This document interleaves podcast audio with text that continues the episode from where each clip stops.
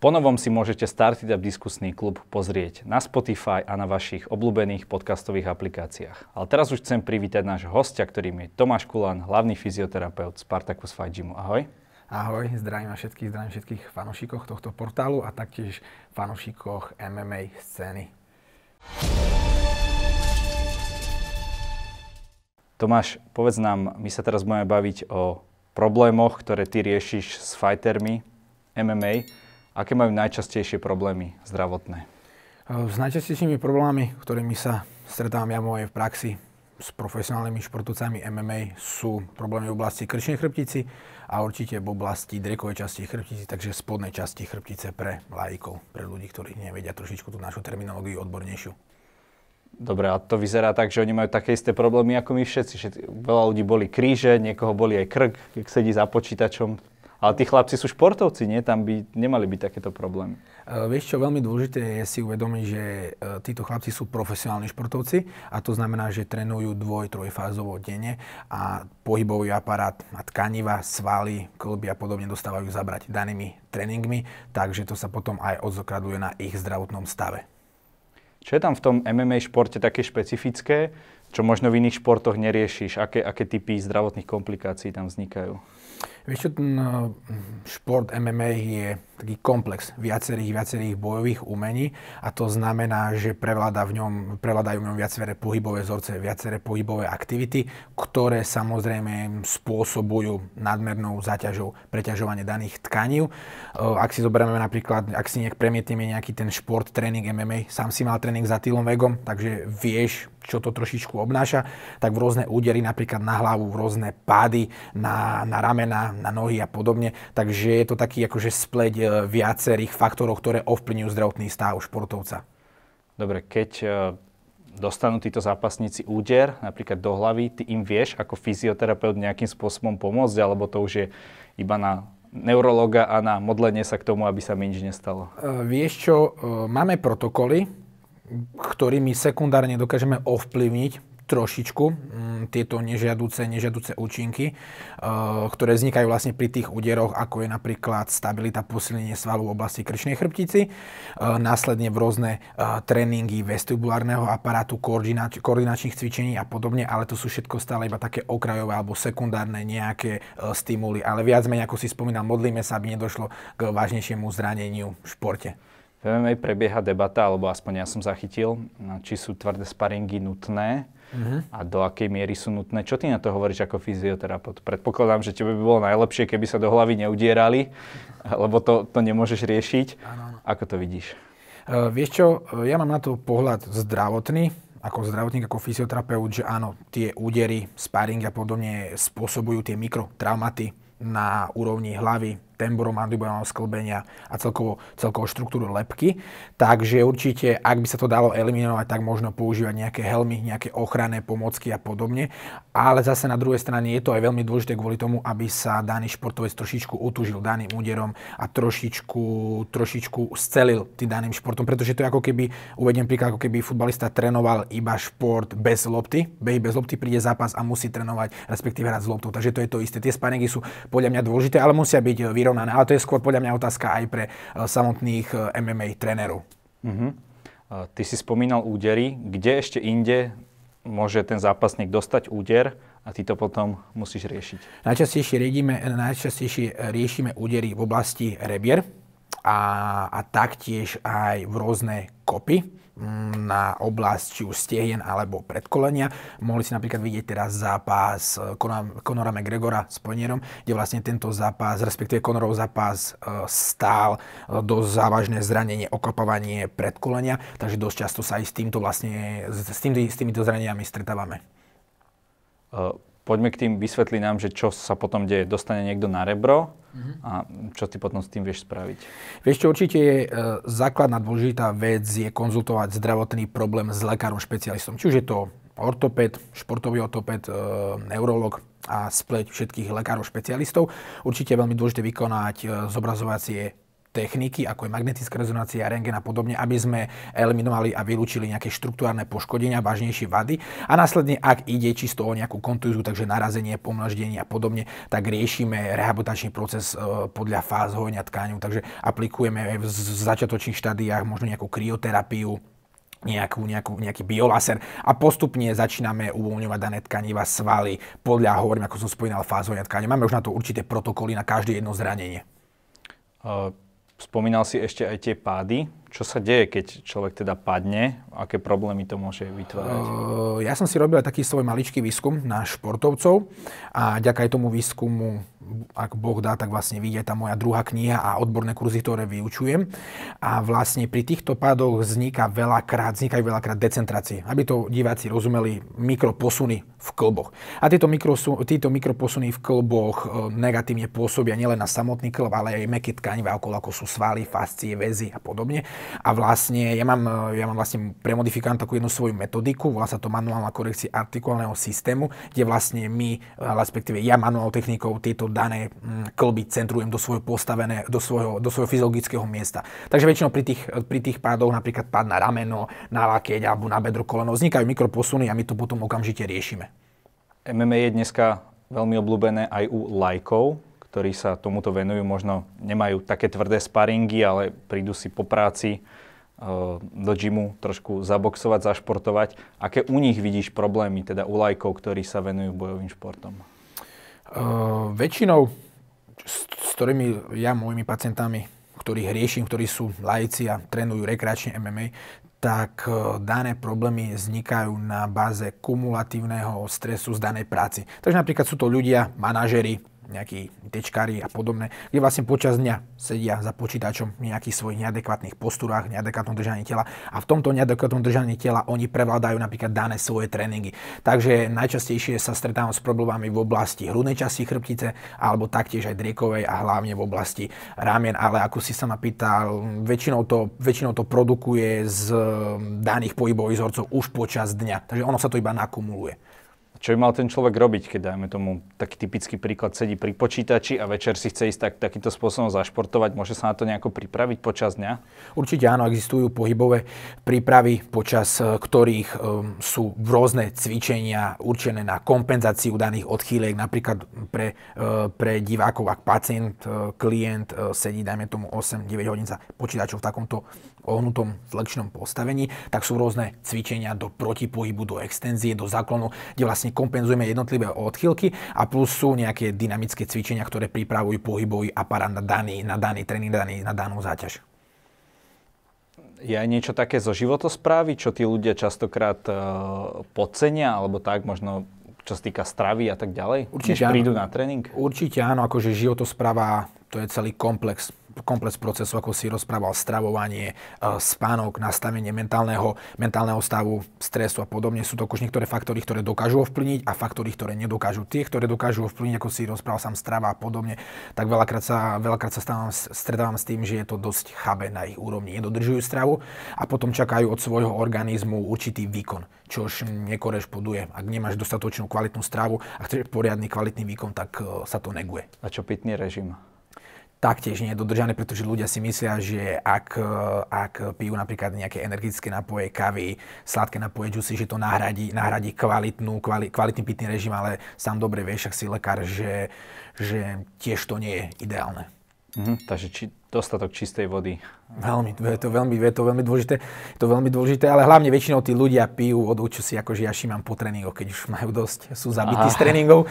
Ako by podal Attilka, sú zabití z tréningov a vlastne potom už vypijú aj liter vody naraz. Ty si riešil nejaký problém aj u Attilu Végha, prezradiš nám, čo to bolo?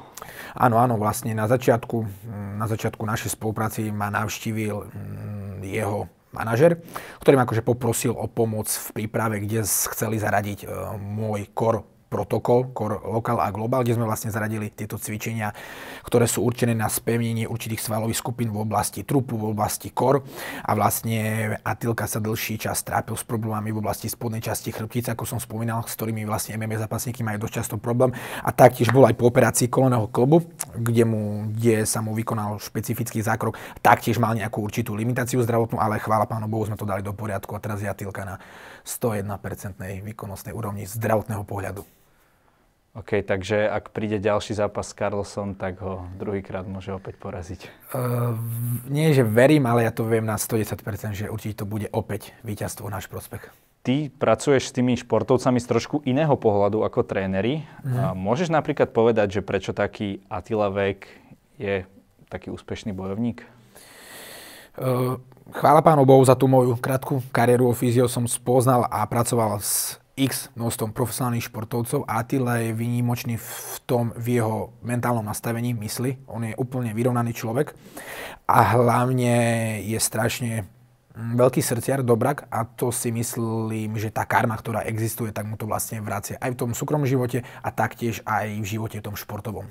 Takže určite to jeho nastavenie a to jeho celkové prepojenie mysle celého svojho kolektívu, ktorý má vlastne pri sebe a podobne. Že človek mu dá, ale on to akože dokáže dvojnásobne, trojnásobne vrátiť. Takže to je také. Čo taký náš teda momentálne asi najlepší zápasník, Lajos Klein, ktorý je v UFC, aké má on problémy? Vieš čo, Lajos Klein je z môjho pohľadu, čo sa týka zdravotného fyzioterapie, z inej dimenzie. On je genetický talent na šport. Šikovný a taktiež je genetický talent na pohybový aparát, slova zmysle určitých štruktúr, regenerácie, autoregenerácie a podobne. On, chvála Pánu Bohu, nemá žiadne bolesti, chvála Pánu Bohu, a taktiež nemá žiadne proste bolesti, nemá žiadne zdravotné problémy, využíva určité fázy regenerácie, ale možno nie až na takej úrovni, ako niektorí chlapci, nepotrebuje to. Práve tak som to myslel, že to o ňom povedal nejaký tréner, to som si nemyslel ja, že je blázon, že aj tréningy proste absolútne na 100% a že ide proste jak píla. Pre divákov a pre fanúšikov, ja keď pozriem jeho tréningy, tak si čisto pripomínam, ako by som mal joystick a hrám PlayStation, hrám UFC a proste krúžok, X-ko, trojuholník a to robí proste Lajos, on je proste stroj. Majú niečo spoločné títo naši šampióni, niečo tak mentálne, nejaké také vlastnosti, ktoré ich predurčujú z tvojho pohľadu k úspechu? Vieš čo, určite je to väčšia pokora, ako napríklad bežnej populácii. Pretože ja robím aj s profesionálnymi športovcami a robím aj s bežnou populáciou a tí profesionálni športovci si viac vážia také maličkosti. Zdravie, viac si vážia ľudí okolo seba, takže určite je to tá taká pokora a trošičku iné nastavenie mysle. A hlavne, čo je veľmi dôležité, oni si strašne vážia napríklad ako nás terapeutov, pretože vedia, že my sme možno mali mostík ich ceste úspechu, ktorým vlastne pomáhame, takže je to trošičku iné určite správanie aj voči nám terapeutom. Ty si spomínal to, že pracuješ s viacerými špecialistami, lekármi a že konzultujete spolu týchto ľudí. Ako vnímaš taký ten latentný alebo možno pasívne agresívny konflikt, ktorý je dneska napríklad medzi fyzioterapeutmi a lekármi? Ako to vidíš? Vieš čo, som z toho trošičku sklamaný a vidím to ako veľký problém, pretože obor medicíny, ako ty sám lekár, a nemedicínsky odbor fyzioterapie sú odbory, ktoré si musia pomáhať. Nie, že majú, oni si musia pomáhať, pretože lekári majú určitý pohľad na daný zdravotný problém skúsenosti a fyzioterapeuti taktiež. A keď sa to spojí, tak sa vytvorí veľký silný globál, ktorý v konečnom dôsledku pomôže vylečiť pacienta. Takže určite áno, ale bohužiaľ fyzioterapeuti si trošičku hľadia, kompenzujú ego, bohužiaľ aj lekári a trošku sa to neguje, ale hovorím, že ja chvála Pánu Bohu mám s mojimi lekármi, s ktorými spolupracujem, veľmi dobrý vzťah a okamžite to konzultujeme v rôzne zdravotné problémy, ale sám dobre vie, že v praxi to tak nefunguje u viacerých mojich kolegov. To práve hovoril aj jeden z najlepších fyzioterapeutov, Pavel Kolář, že on by si sám trúfol možno len na nejakého chronického pacienta a to nevie, že či. Že proste väčšinou sa naozaj opiera o ten široký tím, lebo častokrát aj ty sám vieš, bolesť chrbta nemusí byť len svalového pôvodu, môže sa tam, aké veci si napríklad ty našiel? Pre divákov na pochopenie mám takú zaujímavú kazuistiku z praxe, kde som mal mladú pacientku, športovkyňu, atletku, bežkyňu, ktorú dlhší čas trápili bolesti chrbtice v oblasti driekovej časti chrbtice, spodnej časti chrbtice. A prišla k nám na vyšetrenia, bola u neurologa, bola u ortopeda, ale akože bez žiadnych zobrazovacích techník, vyšetrenia magnetickej, rentgenu klasické vyšetrenia bola u mňa. Ja som si robil svoje špecifické vyšetracie postupy, ktoré chvála Pánu Bohu už za tých 1300 pacientov sú už overené a vyšli mi výsledky, ktoré nekorelovali s určitou fyziológiou, určitou patológiou, ktorá vlastne prevládala u tejto pacientky. Nedalo mi to, tak som to vlastne poslal za mojím kamarátom, neurologom, ktorý ju okamžite poslal na magnetickú rezonanciu a zistilo sa, že mala nádor, tumor v oblasti chrbtice. Takže ak by som si možno ja tiež hladil ego, kompenzoval, povedal by som, že nepotrebujeme lekára, na čo lekára, my to dáme dokopy s cvičeniami, stratili by sme čas a možno by už nebola medzi nami. Takže hovorím, že človek musí mať predtým veľkú pokoru a hlavne čím človek viac vie a robí s tými pacientmi, tým má väčšiu pokoru. Samozrejme, ak má seba reflexiu určitú, lebo to je tiež problém u vysokom percente terapeutov. To je to, že dneska bolí chrbát skoro už úplne každého. Je toto bežné podľa teba? Aj mladých, aj starých? Ako, kde sme sa to posunuli? Či to bolo tak vždy? A ty si síce tiež mladý, ale ako to vnímaš? Vieš čo, vnímam to tak, čo keď počúvam starších terapeutov a respektíve aj starších ľudí, že bolesti boli, ale možno boli bolesti na podklade mechanickej etiológie, takže príčinu možno nejaké preťaženia, vieš, pracovali na poli, pracovali v lese a podobne, ale teraz má veľký vplyv na tieto bolesti aj psychosomatický efekt, takže prepojenie myslí, to negatívny vplyv vonkajšieho prostredia, veď ľudia, keď si vlastne teraz otvoríš Facebook, tak vlastne COVID a teď Instagram, COVID a teď. Takže hovorím, že to všetko negatívne vplýva na ľudí a sám dobre vieš ako lekár, že to psychosomatický efekt má proste nežiaducí vplyv. Čiže aj ten stres z toho celého dňa, celého života sa ti môže proste pretaviť. Určite áno, hlavne v oblasti krčnej chrbtice, určite áno. Mňa by zaujímalo, že koľko percent tých ľudí, ktorých boli chrbát, dajme tomu tie kríže, hej, tá spodná časť chrbta, že u koľkých z nich sa z svojho pohľadu vôbec nenájde žiadny nález, že naozaj to má len nejaké funkčné alebo práve toto psychosomatické pozadie? Vieš čo, je to taký dvojsečný mes, lebo väčšinou ľudia, ktorí majú problémy chrbtice na bežnom funkčnom podklade bez štruktúrálnych zmen, neregistrujú to, neriešia to, poď asi však to prejde, ale väčšinou sám vieš ako lekár, že tie funkčné problémy sa neskôr vyústia na nejaký štruktúrálny vážnejší problém. Napríklad bežne seknutie v oblasti chrbtice, bežne stiahnutie nejakých svalov môže časom spôsobiť kumulatívny stres na poškodenie platničiek a problém je na mieste. Takže hovorím, ale môže to byť, dajme tomu 50/50, že chodia ľudia aj s takýmito iba funkčnými problémami, kde vlastne tá liečba kratšia, pre nich lacnejšia a rýchlejšia a zase chodia aj ľudia, ktorí majú vážnejší štruktúrálny problém, ako sú poškodené platničky v rôzne zápalové procesy a tam už je trošičku liečba dlhšia. A najhoršie je to, že ten človek to chce riešiť až vtedy, keď ho sekne. Áno. Až tedy, keď sa nemôže hýbať a paradoxne vtedy cvičiť nemôže. Vtedy cvičiť nemôže a paradoxne ešte aj to, že ak napríklad nastavíme veľmi kvalitný, cielený rehabilitačný proces. Pacientovi sa zlepší stav, prestane automaticky cvičiť a o pol roka ho máme späť. Boli tomu, že on si to sám prizná. Bolo mi lepšie, prestal som cvičiť, bám, naspäť sa to vrátilo. Takže môžeme dať za nás taký spoločný odkaz, že treba cvičiť teda stále, hej? Aj keď ten chrbát nebolí, aby v budúcnosti nebolel. Pozrieme, ja by som odkázal fanúšikom, respektíve divákom. Prevencia je stále lacnejšia, pretože ekonomika v týchto náročných situácií je dôležitá, takže prevencia je stále lacnejšia a hlavne je kratšia a ľahšia ako samotná liečba. Takže určite cvičiť aj, keď nemáte žiadne problémy chrbtice, nič vás neboli, preventívne. Napríklad nejaký protokol 5-6 zdravotných cvikov človeka 10 minút večer nezabije pri televízore. Ako spoznám podľa teba, že ten fyzioterapeut, ku ktorému idem, je skutočný profesionál? Lebo ľudia nepoznajú tie cviky, nepoznajú tie techniky. Ako viem, že to, čo so mnou robí, je správne?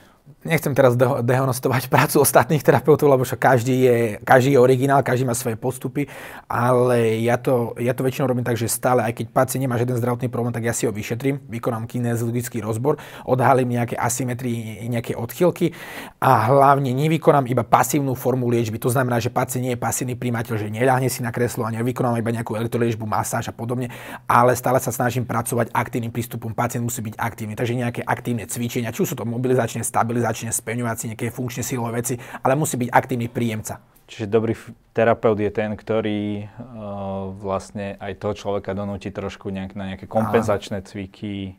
Presne tak, akože namotivuje, inšpiruje nejak pacienta cvičiť aktívne a dobrý fyzioterapeut je hlavne ten, kto má výsledky s pacientmi. Tomáš, ďakujem ti dnes, že si k nám prišiel. Každý hosť u nás môže odkázať našim divákom čokoľvek, čo uzná záhodné. Tomáš, kameru. Ja ďakujem veľmi pekne ešte raz za pozvanie a divákom by som chcel popriať hlavne veľa zdravia, pevných nervov v tejto náročnej psychickej situácii a hlavne hýbte sa, ale hýbte sa správne a adekvátne. Keď máte o tom pochybnosti, konzultujte vášho lekára alebo dobrého fyzioterapeuta. Držte sa. Majte sa pekne.